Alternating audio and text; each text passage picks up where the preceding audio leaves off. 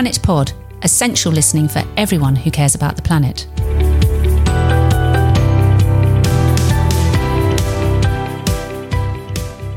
Hello, and welcome to Planet Pod with me, Amanda Carpenter. As we come to the end of this series of podcasts about power to the people, we explore the cost of energy not just financially, but a more intangible cost to our biodiversity and wildlife. While consumers are wincing at the price of energy, the natural world is paying the ultimate price decimation of habitat that can never be restored. Is it worth it? In our last episode, we looked at the cost to marine habitats, and today we're looking at what's happening on land. What price are our coastal heaths, shores, and wetlands paying for the energy revolution at sea? And as it's Christmas, we also have a good news wildlife story. I'm delighted to welcome my guest today, Sally Bunce, who describes herself as an ex police officer turned marine conservationist. And Sally is the Seal Protection Officer for the Marine Conservation Society in Teesside. Sally, hello and welcome to the podcast. Hello, thank you. My second guest, Isabel Morris, is the RSPB's Senior Policy Officer for Energy. Isabel, hi, thanks so much for coming. Hi, thanks for having me. And lurking in the wings, if it's such if it's an appropriate way of describing it, we have Charlie Zacks, who's the Wildlife Learning Officer for the Suffolk Wildlife Trust, and she's going to share with us her good news story. So, hello, Charlie, and we'll hear from you in a minute.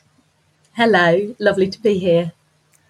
So, um, many of you will probably have heard about what's been happening up in Teesside over the last year or so. But I wonder if, Sally, I could ask you to just perhaps fill us in a little bit and tell us exactly what is going on on your patch up there. Yeah, absolutely. Um, October 2021, we suffered a mass die-off of um, crustaceans, mainly crab and lobster, and there was tens of thousands of them, um, which washed up dead around the 6th of October, and slowly that spread down as far as Bridlington. And in the last year, we've suffered multiple die-offs of all sorts of marine species, including porpoises. Uh, we've just had one recently of shrimp. Um, but the impact it's had, obviously, on seals is the seal pups, when they're weaned off, will basically scavenge the bottom. They haven't yet learned to chase the fish, um, but there's been nothing for them to eat. So last winter, we saw um, most of the grey seal pups were less than their birth weight when they should have been sort of 30 kilos. They were nine and 10 kilos. And then in the summer, we had the common seals who pupped in the River Tees, and the bulk of those have died as a result of mouth infections and emaciation. And we think the mouth infections are caused through suppressed immune systems and um, because of the chemical contaminants that are in the Tees, because we're creating a free port. It's the UK's first free port since I think 2012. It's a flagship free port.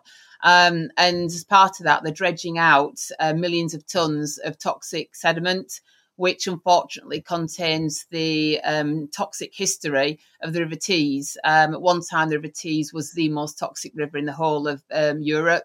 Um, and whilst we've cleaned up the, the water, the sediment remains um, toxic and harbouring um, that history. And we're now dredging it out and dumping it at sea to be able to create this quay. and ironically, the main use of the quay is going to be to transport wind turbines um, out to sea. So, in the process of furthering green energy, we're actually killing um, an entire marine ecosystem. Sally, that sounds absolutely horrific and terrifying. I know there has been pushback from the Freeport team and from, from part of the local community, and certainly from the, the port authorities and the harbour authorities. They're saying that the, the die-off is actually caused by by algae, aren't they? It's nothing to do with poisons in the in the sediment in the Tees. Yeah, absolutely. Um, I was part of the meetings sort of way back when it was first mooted that that could be the cause. Uh, and to be honest, a year ago, they were saying that this was their best um, guess and it was a hypothesis. And they've done nothing in the last year to tighten that up to be anything but a theory. So that still remains a theory, their best theory. However, you know, you don't get harmful algal blooms during the winter. And we've had continual die offs um, throughout the winter. Um, we've had four universities have worked extensively on on what's happened, including analysing um, sediment, analysing the dead crabs, and doing work on a chemical called pyridine, which was found at hugely elevated levels in the dead crabs. Um, and it's world first um, experimentation that's gone on here, and it's proved that pyridine is incredibly toxic to crustaceans, um, and that we've actually found it in 10 out of 12 locations within the River Tees, despite DEFRA saying pyridine wasn't present. You know, we've done our own sampling and we found it. So we've got the work of four universities who's saying, you know, the cause. There's a massive link to the dredging. Um, so much so, we've had the Environmental Select Committee hearing a few weeks ago, in which quite strong recommendations were made regarding um, further testing and you know potential um, pausing of the dredge. Um, but that unfortunately has been watered down by Theresa Coffey, who's come back with a request for an independent committee to look at the evidence that's already been done in a timely fashion, but has asked for no further work to be done. So, in the meantime, the fishermen continue to fund the work from these four universities to tighten up the evidence that they came up with um, a few weeks back. Which, to be honest, it, it's groundbreaking and it's so solid. Is the evidence? We're absolutely shocked that there hasn't been a call for a pause on this capital dredging. I suppose the problem is that the local communities stand to benefit significantly from the building of the free port, don't they? So, yeah. so this is, you know, and as you say, it's ironic that the, the purpose of the quay is to, to ship out, you know, turbines for what we know we need, which is clean, renewable energy. So there must be some very powerful financial drivers to um, to, to keeping the, the project on track and also going ahead with the building of the quay. I'm assuming if the dredging stops, that means the quay will have to stop. The Freeport would have to stop. Is that true? Um, it would potentially delay it, yes. Um, but but Theresa Coffey has asked for um, the findings of this committee by mid January. So you know we're not looking at a, a, massive pause. We're looking at you know a matter of you know a month. Uh, and but once this um, 1.7 million tons of you know highly contaminated sediment is dumped off our shores, you can't remediate the sea. Um, so, for the sake of pausing it until we find out, you know, what the impact will be and has been from this dredged material, um, it seems incredibly foolhardy not to put that that short pause on it. But like you said, there are deadlines have been promised to most of the companies that are coming to Teesside uh, from abroad, South Korean company, um, Wind, um, and, and, they've been promised deadlines. And I think that's a problem. Funds won't be released until deadlines are met.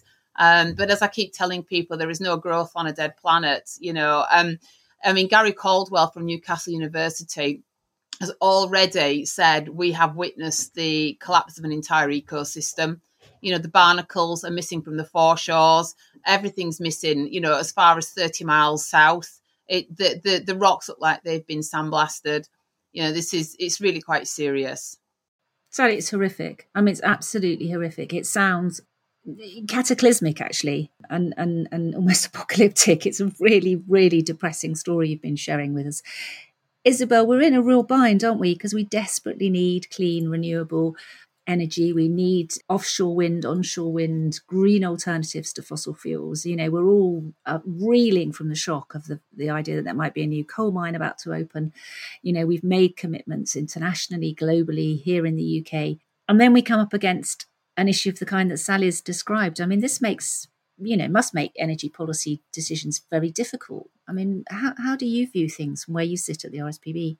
Well, I think this is one. This is something that we're considering at the moment at the RSPB. So, my role was actually created in the wake of the Ukraine crisis.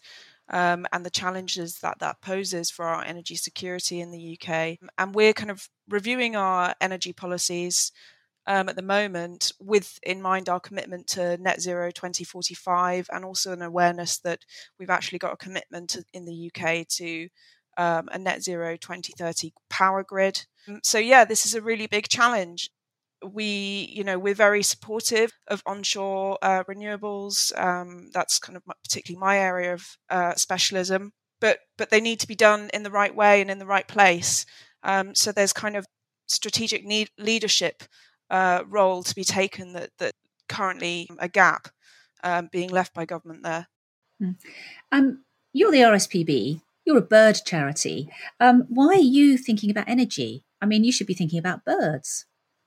Well, I think we. I mean, obviously, in order to reach net zero, we have to have large amounts of renewable energy infrastructure development. Um, There's no there's no denying that. And reaching net zero is crucial for fighting biodiversity loss that we're seeing. So that's one side of it. Um, but also we know that renewable en- energy infrastructure development, if done wrong, can be very harmful. So it's important that we kind of find pathways that can best support biodiversity and minimize harmful impacts where they happen. So that's kind of where we see our role fitting into it because we know that kind of there's this gap in in looking at both renewables and biodiversity together and the impact that renewables have. How much influence can something like a charity like the RSPB have on, on government policy? I mean, you've called for, for a new strategy, and we'd all love an energy, joined up energy strategy. Any kind of energy strategy really would be good, let's be honest. How much influence can something like a charity like yours actually have on how policy is developed? Well, I think it's it's kind of it's partly about building relationships with government and kind of um, through our casework as well, but also um, about building relationships with industry. Um, we've got an excellent uh, partnership um, with a company called Light Rock Power, who uh, have made a commitment to 20% biodiversity net gain at their sites.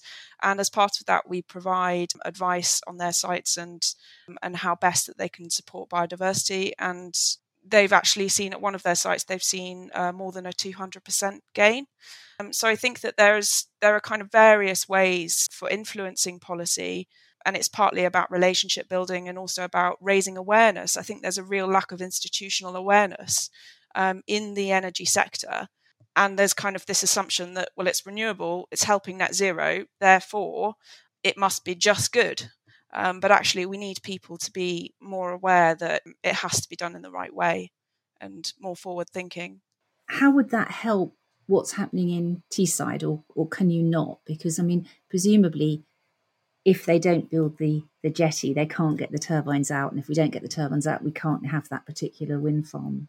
Um, well, I think I mean, how can we how can we influence policies? Uh, you know, how can we influence conversations that that that's, that Sally is trying to have?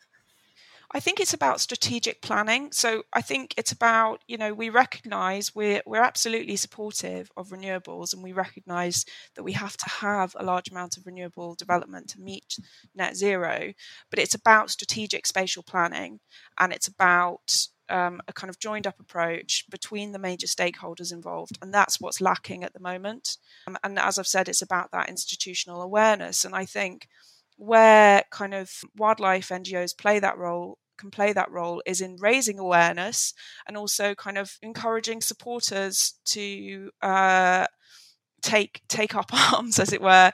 against mm. um, developments where they're done in the wrong place and in the wrong way, and also kind of raising awareness amongst in, amongst industry players that actually it's in their interests if that to do things properly because and as time goes on they need to protect their reputations. So it's kind of it's in their interest for for them to do things well, and I think putting applying pressure to them um, will help with that. Mm. Sally, would it help with you? Do you think what's happening on the ground with you, and and more importantly, what's happening out at sea in in the Tees, applying some pressure around reputation and you know risk to those companies that are involved? Is that going to be helpful to you? Absolutely. I, I mean, the things this quay can go ahead, the free port can go ahead, but the way they're doing this dredging and the construction work, there have been no environmental impact assessments done in some situations because there are loopholes around construction which allow them not to need them to be done. Mm-hmm. Um, for instance, the dredging can be done with a cofferdam in place around the dredged area, which stops the plume spreading into the river and then going out to sea. And where stuff is too toxic to go to sea, which to be fair, all of that 1.7 million tons in some circumstances fails the OSPAR requirements, but they apply contextualization and say, well, actually, we've got a toxic river. That's what we'd expect. It's not got any worse from three years ago, so we'll let it carry on going to sea. So they are bending rules, which they shouldn't mm-hmm. be doing. But the fact is, we have a company who came forward and said we can decontaminate all of this 2 million tons of toxic sediment and then repurpose it for building materials.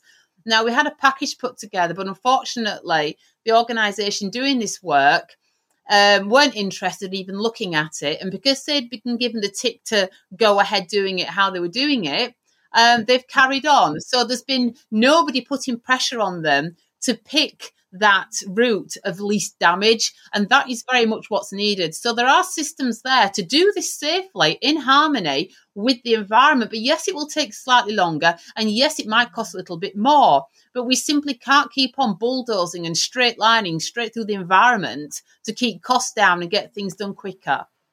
Yeah, absolutely. I have to ask you, what's an OS, OSPAR? OSPAR, it's, it's um, it's regulations that are applied through you probably know more than i do um, through europe and it's a set okay. of chemicals which they have to test for and again they don't take into account the toxic history of the Tees. So something else we're asking for is when they have this, you know, suite of chemicals that they have to test for, they should look at what's gone on in the Tees and go, actually, would also expect to find pyridine because that's a byproduct of the coke industry and the steel um, manufacturing and whatever else you'd expect to find. But instead, they stick to these certain chemicals that Europe say they have to test for, which means that unfortunately, we have chemicals which are prevalent in the Tees, which are not even getting tested for. So OSPAR govern the the levels at which things can and can't go to sea. But through interrogating the uh, Marine Management Organisation's public register and the Cefas comments on these levels, it's been quite clear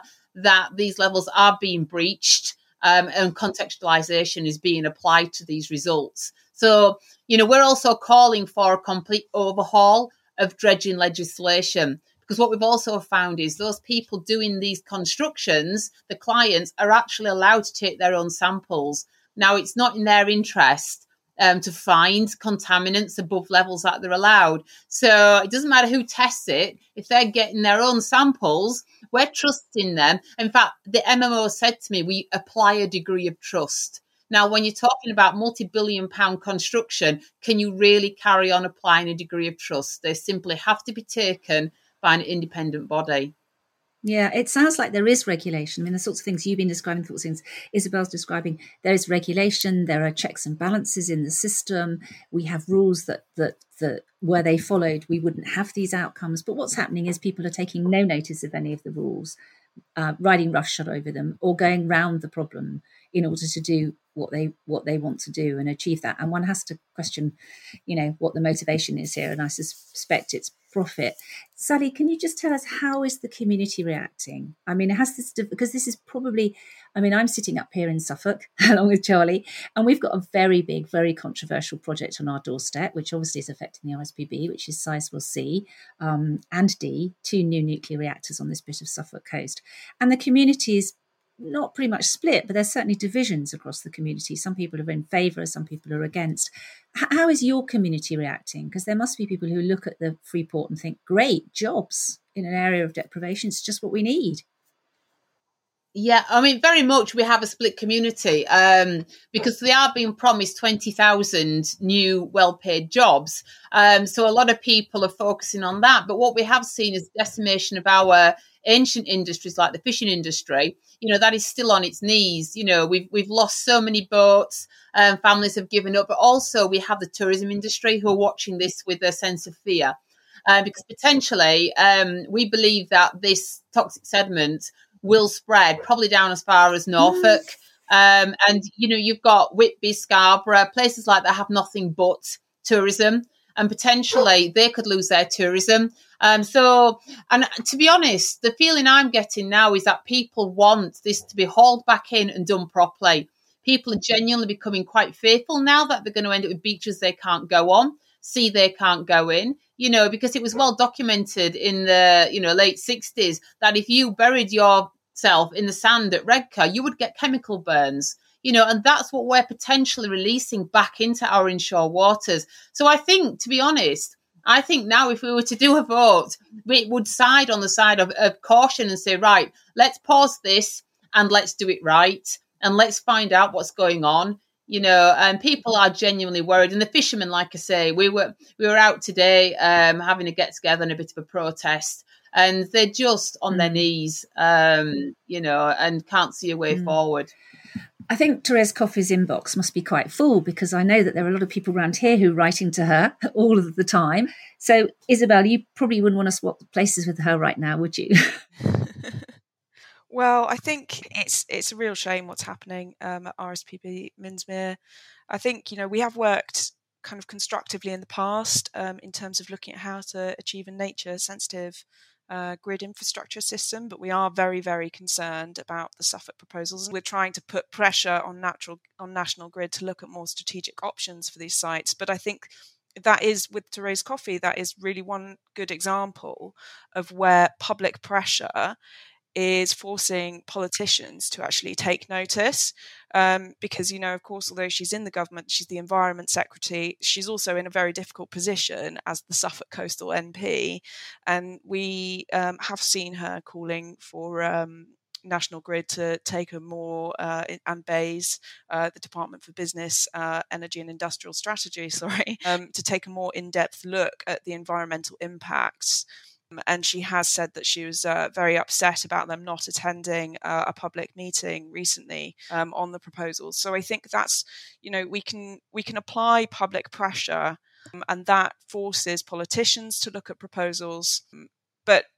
It's also about kind of having a background policy awareness and approach about what can we say. Well, okay, if we don't want these interconnector cables uh, here, what else do we want elsewhere that we can support and what can say is actually good for wildlife? And at the rspb we take the approach that onshore wind and solar in particular um, are really good for wildlife when they're done um, in the right way uh, and we've been supportive of the proposals to remove uh, the restrictions against onshore wind, so long as it's done in a way that minimises harmful impacts to nature and isn't um, impinging uh, on crucial sites. Then uh, you know we're we're happy for those to go forward because there is a need to re- reach net zero.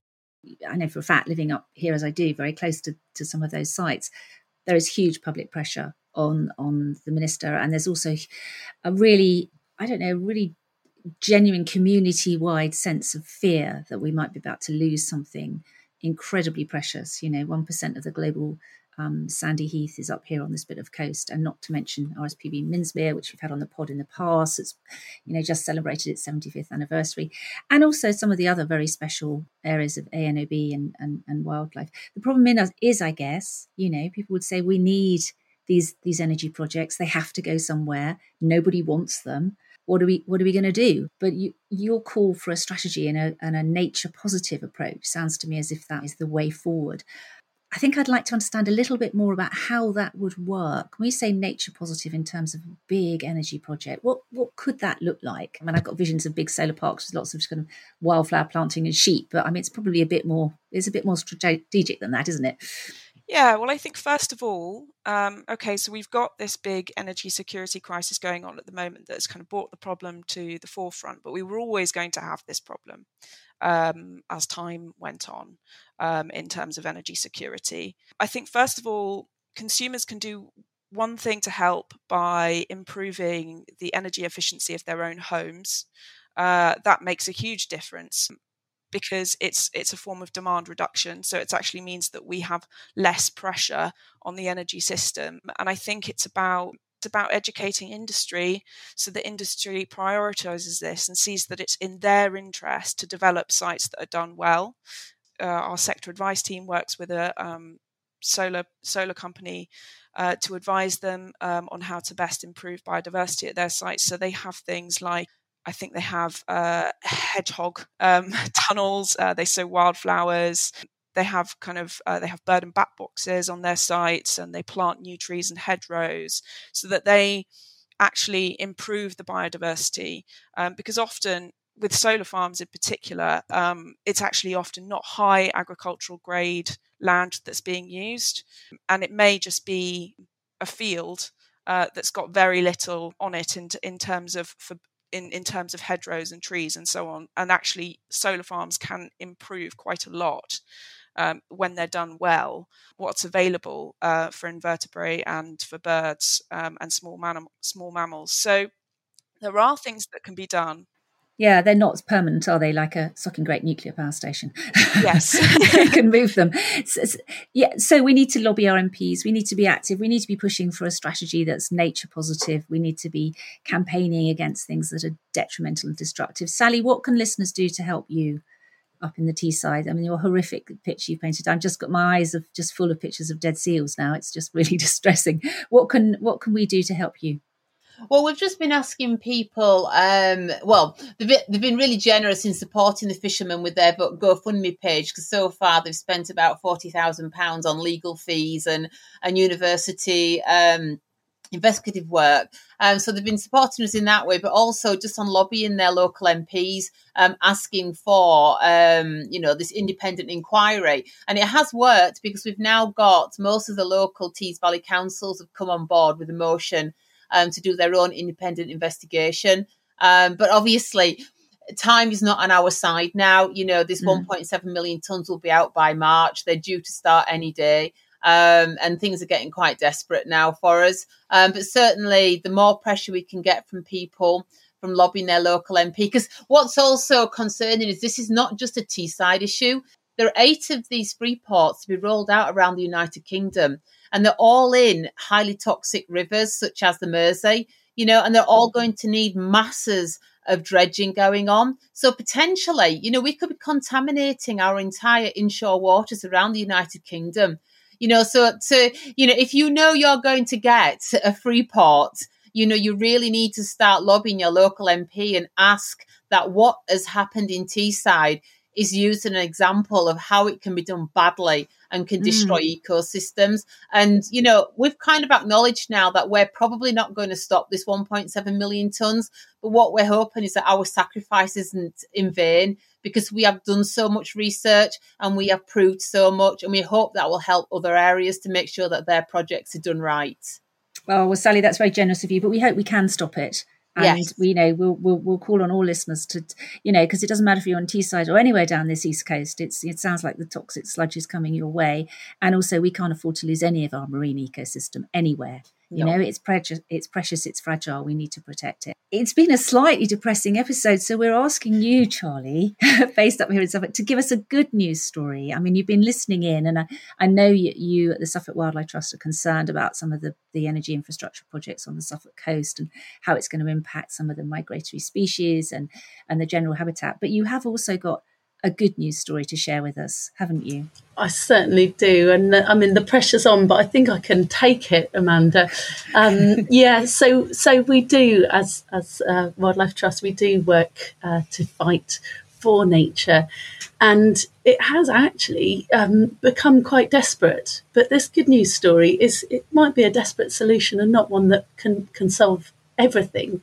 But we have a brand new nature reserve for Suffolk. So just as some land has been um, irreparable for nature, um, this is 290 acres, 120 hectares um, on the River Deben, River Deben um, uh, Suffolk coast and heaths. It's an area of outstanding natural beauty.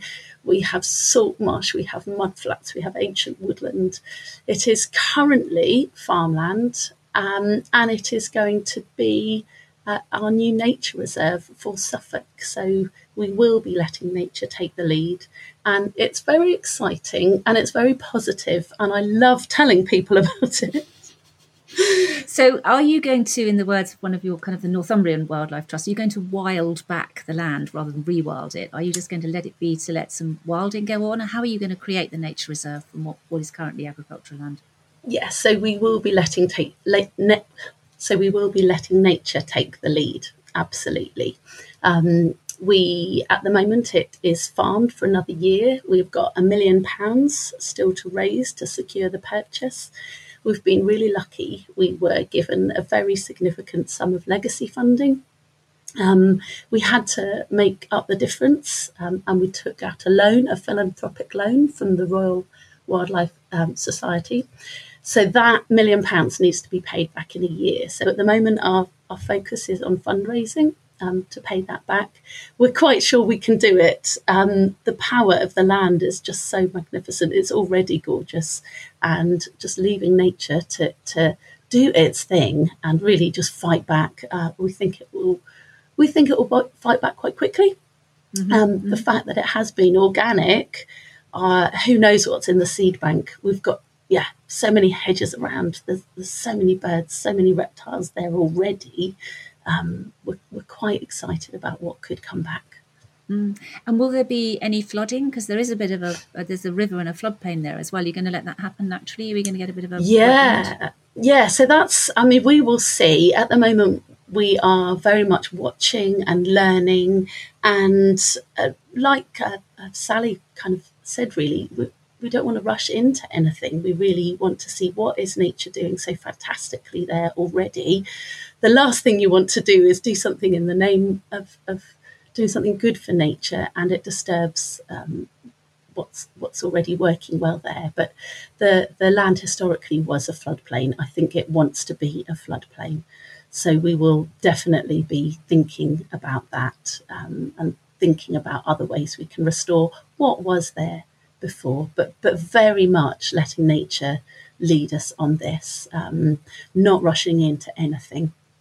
But it's well, Charlie. Uh, I'm going to grab my wellies in about six months' time and I'm going to come and have a look, and you can walk me around, and we can see how far we've got because that would be great. or at the end of the year, whenever how long it takes, we'll be there to just catch up with your story.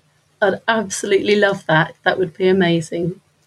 And obviously, you've got a crowdfunder, and Sally, you've got a crowdfunder, and it is Christmas, so we always ask people to give money at Christmas. So if people want to find your crowdfunding pages, we'll make sure that they go out on the Twitter, and um, um, and we'll also pop them on our, our website. So we'll make sure that those get out so people can support you. And it's really good to end um, this series on a on a on a positive note. Um, we've been looking at talking about people's engagement in nature and the power power of people's movements, if you like, to, to, to fight back when nature needs a helping hand. So, Sally, we wish you all the best of luck.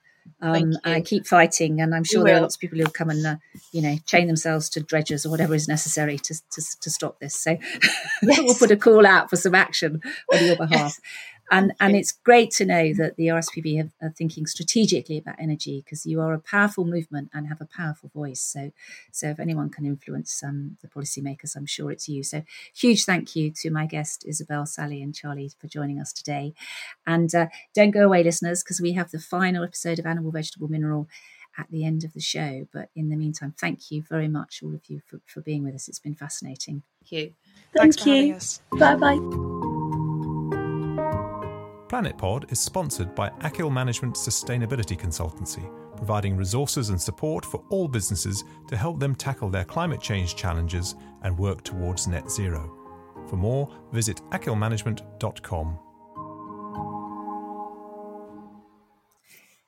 So we come to our last animal, vegetable, mineral um, of the year, and it's been a short series so far, but absolutely fascinating. And I'm delighted to welcome um, back into the studio Jim, our executive producer. Jim, a few crumbs of comfort in that podcast, in amongst all the toxic sludge. Yeah, they were, weren't there? Uh, really, quite depressing story, wasn't it, to start off with? But on the other hand, you know, uh, the message there is that we can do something about it, and let's you know make sure we all stand up for nature. I guess. Uh, but but yes, as you're right. I mean, uh, I think Charlie gave some some really great. Um, you know, a really good news story there, and I think that's uh, so excited to, to hear that a new nature reserve has been home for all sorts of things that we can go and look at and enjoy and be part of the biodiversity. Yeah, just what we need as we as we close the year with probably what is a very unsatisfactory COP on biodiversity. But what have you got up your sleeve this afternoon? Well, well, good question, Amanda. I got I got to go for an animal for uh, an animal for today's subject, uh, which I thought you know it's something that should be uh, um, abundant in all the habitats that we, have been talking about. Although perhaps not the sea, although. A bit of a clue. Darwin uh, did find some in the rigging of Beagle. Uh, these things have really grabbed my attention since I, I photographed one in real close up uh, you know a short while ago, and I just realised how amazingly beautiful, uh, diverse, and, and absolutely fascinating creatures these things are. Uh, but they often get really bad press, and some people have a really deep seated fear of them. Uh, but they're generally harmless, uh, certainly in the UK, and they're one of our largest and most diverse uh, and important groups of invertebrates. Uh, so I'm going to give you some more clues here. So before I ask you what you think they are, they control uh, crop pests. They get rid of flies and biting insects in our homes. They produce a material which has an amazing medical uh, and engineering properties. Uh, and it's been estimated that there are up to 800 of these in a square meter of uncut meadow. Uh, and we've got about 680 species of them native in the UK. Any ideas? Have they got a number of legs? Uh, they could have. They could have. I'll give you some another cl- some other clues. Names. Some names. Cricket bat, Sputnik, wasp, and zebra. I mean, they obviously got lots more names, but those are some of the names. Oh, I thought they might be spiders, but yeah, are they spiders? Right. Spiders. Spiders, yes. Yeah, spiders, I didn't yeah. know that Darwin discovered spiders in the in the uh, yeah, sails of the Beagle. In the rigging. Real, you yeah. did. Well, yeah. Anyway, and since we're, we're really close to the, the holiday season, I'm going to have put together a simply super spider quiz for you. Okay. Watch so- out, anybody who is an arachnophobe and therefore Exactly, not scared exactly, of spiders. yes. Presumably talking about spiders isn't quite so bad. Well, I hope that this might this might help sort of perhaps ease the ease the, the, the pain. Um, these are true and false. It's true or false. So you've got a fifty percent chance of getting the right answer. So it's a bit like penalty shootout. You either score or you don't score. All right. So I am the? Lionel Messi of podcasts here. yeah, yeah, yeah. so question number one, Amanda: Spiders are insects. True or false? Oh, I just got to expose my terrible ignorance here. Uh, false. Oh, well done. False. You're absolutely right. So you've scored on that one. Absolutely. Common mistake uh, uh, that they are insects, but uh, they do share some similarities. I mean, they're both arthropods, which means they've got jointed limbs. Uh, they've got an exoskeleton, i.e., skeleton outside their body, and they're seg- a segmented body. Uh, spiders are actually in a class uh, or an order all of their own. So you've got the arachnida is the class, and an Araneae is the order, if you want to be technical about it. Main differences insects have a head, which is the, the front, the thorax, which is the bit in the middle where the legs join to, uh, and an abdomen where all the rest of the bits and bodies, uh, bits of the body are at the back, uh, all the internal organs. And spiders, on the other hand, they've got two main body parts a head and a thorax, which is called a cephalothorax, and an abdomen. Uh, insects have got three pairs of legs, and as you rightly said, spiders have four pairs. Uh, there are there are other differences, but I don't want to turn this too much of a zoology lesson for you. But uh, so, question number two: You can get stung by a spider. True or false? Now, I think that's probably true because that's the old Black Widow, isn't it? Oh, Amanda, No, am I? Is that a hit myth? cross. You hit the crossbar on that one. uh, no, false. Spiders don't have a sting in the tail like a, like a wasp or a bee. Somebody's probably going to call in and say I'm absolutely wrong, but no, I, the spiders they don't have a sting. So the thing, the pointy bit at the back of their abdomen is actually the spinneret, uh, which is connected to silk glands, which enables the spider to to, to deploy these fine threads of, of silk. So how Uh, is it they can be poisonous if they don't sting you? Well, they can bite. Um, so you know, you see these horror movies where giant spiders come up and they sort of, you know, they their backside comes down and they sting. But that's you know, that's that's that's rubbish. So, uh, but they, yeah, I mean, they can bite. Uh, and they have a bad press as a result of that. So, right now, uh, question number three: Spider silk. We talked about spider silk. Spider silk is five times stronger than steel. True or false? Well, I think that's true because I know it's incredibly strong. Yeah, absolutely. It's fantastic. Top right hand corner of the goal. Super, super shot. True. Uh, even though one strand is a thousand times thinner um, than a human hair, it's incredibly strong, uh, uh, which is one of the reasons why it's a, what we call it, it's a, it's a wonder material, which is used in tough, lightweight items and things like bulletproof vests, for example, that use spider silk. Each strand is actually made up of thousands of nano strands, so called, so called nano, which are only 200 millionth of a millimeter in diameter. I can't even imagine what that's like. It's tiny, isn't it? But um, but it's also biocompatible, which means it's great for med- medicinal use for things like repair to skin, blood vessels, tendons, nerve sheaths, etc. So really fantastic. So how do you do that? If you want to make them bulletproof vests, how do you how do you harvest Well, you the c- you c- silk from You- spiders? yeah, you can you can harvest. Yes, you can harvest, it, but you can actually artificially. I mean, it's you know the, the, some spider silk or the, the the the composition has been sort of recognised, and you can artificially manufacture it. But I think the fact is the technology is there to do it. But it's fantastic. We've learned something from from nature. But um, but it used to be used, you know, in in times gone by when spider silk itself was used for for, for patching people up, etc. Okay, question number four. Uh, although spiders don't have wings, they can fly. True or false? So this is one where you you know you might have to the goalkeeper might move off his off his line slightly for Well, I guess they do, don't they? Because they go from very, I mean, you see them moving across a, a field or a room, and they can be from the top of a tree. So, so yes, ish, sort of. It's, yeah, good. I like that. Amanda, I like your thinking, the logic there. That was good. It was a bit like hearing people on University Challenge talking it through. It's true. And I've already given it away in a way. Uh, spiders, they can obviously walk and they've got eight legs and they're pretty, pretty good at, at walking, uh, but they can also disperse using their silk. Uh, so one of the one of the techniques that they use is called ballooning. Uh, so they stream out a length of silk from their backsides, from their spinnerets, uh, it catches on the breeze, and when it's long enough, it lifts the spider off. You know, they, it counteracts the weight and it carries them off. And sometimes they can travel hundreds or even thousands of kilometers, which is where the, the Darwin Beagle piece came in. You know, so he he noticed spiders clinging to the rigging when the Beagle was way out at sea. Couldn't he wondered why how on earth this could be. They can also use a technique called rappelling, where a length of uh, silk snags on a twig or a branch, uh, and they or another object. They then pull it tight and draw it into them, and they can make a sort of tightrope, and they crawl along that, and they get from one side, one one where they are to the, to the other side, oh. which is absolutely amazing. So, so you know, clever. fantastic. It is so clever. This is the last question. Okay, earlier this year, you've got to listen carefully to this one. Earlier this year, Perseverance, which was NASA's data gathering Mars rover vehicle, found evidence of web like structures suggesting that spiders or similar creatures once inhabited that planet. True or false? Oh, I have no idea. I have no idea. Can't even remember where it went. Was it Mars? Was it in Mars? Yes, uh, yes. I'm going to say false.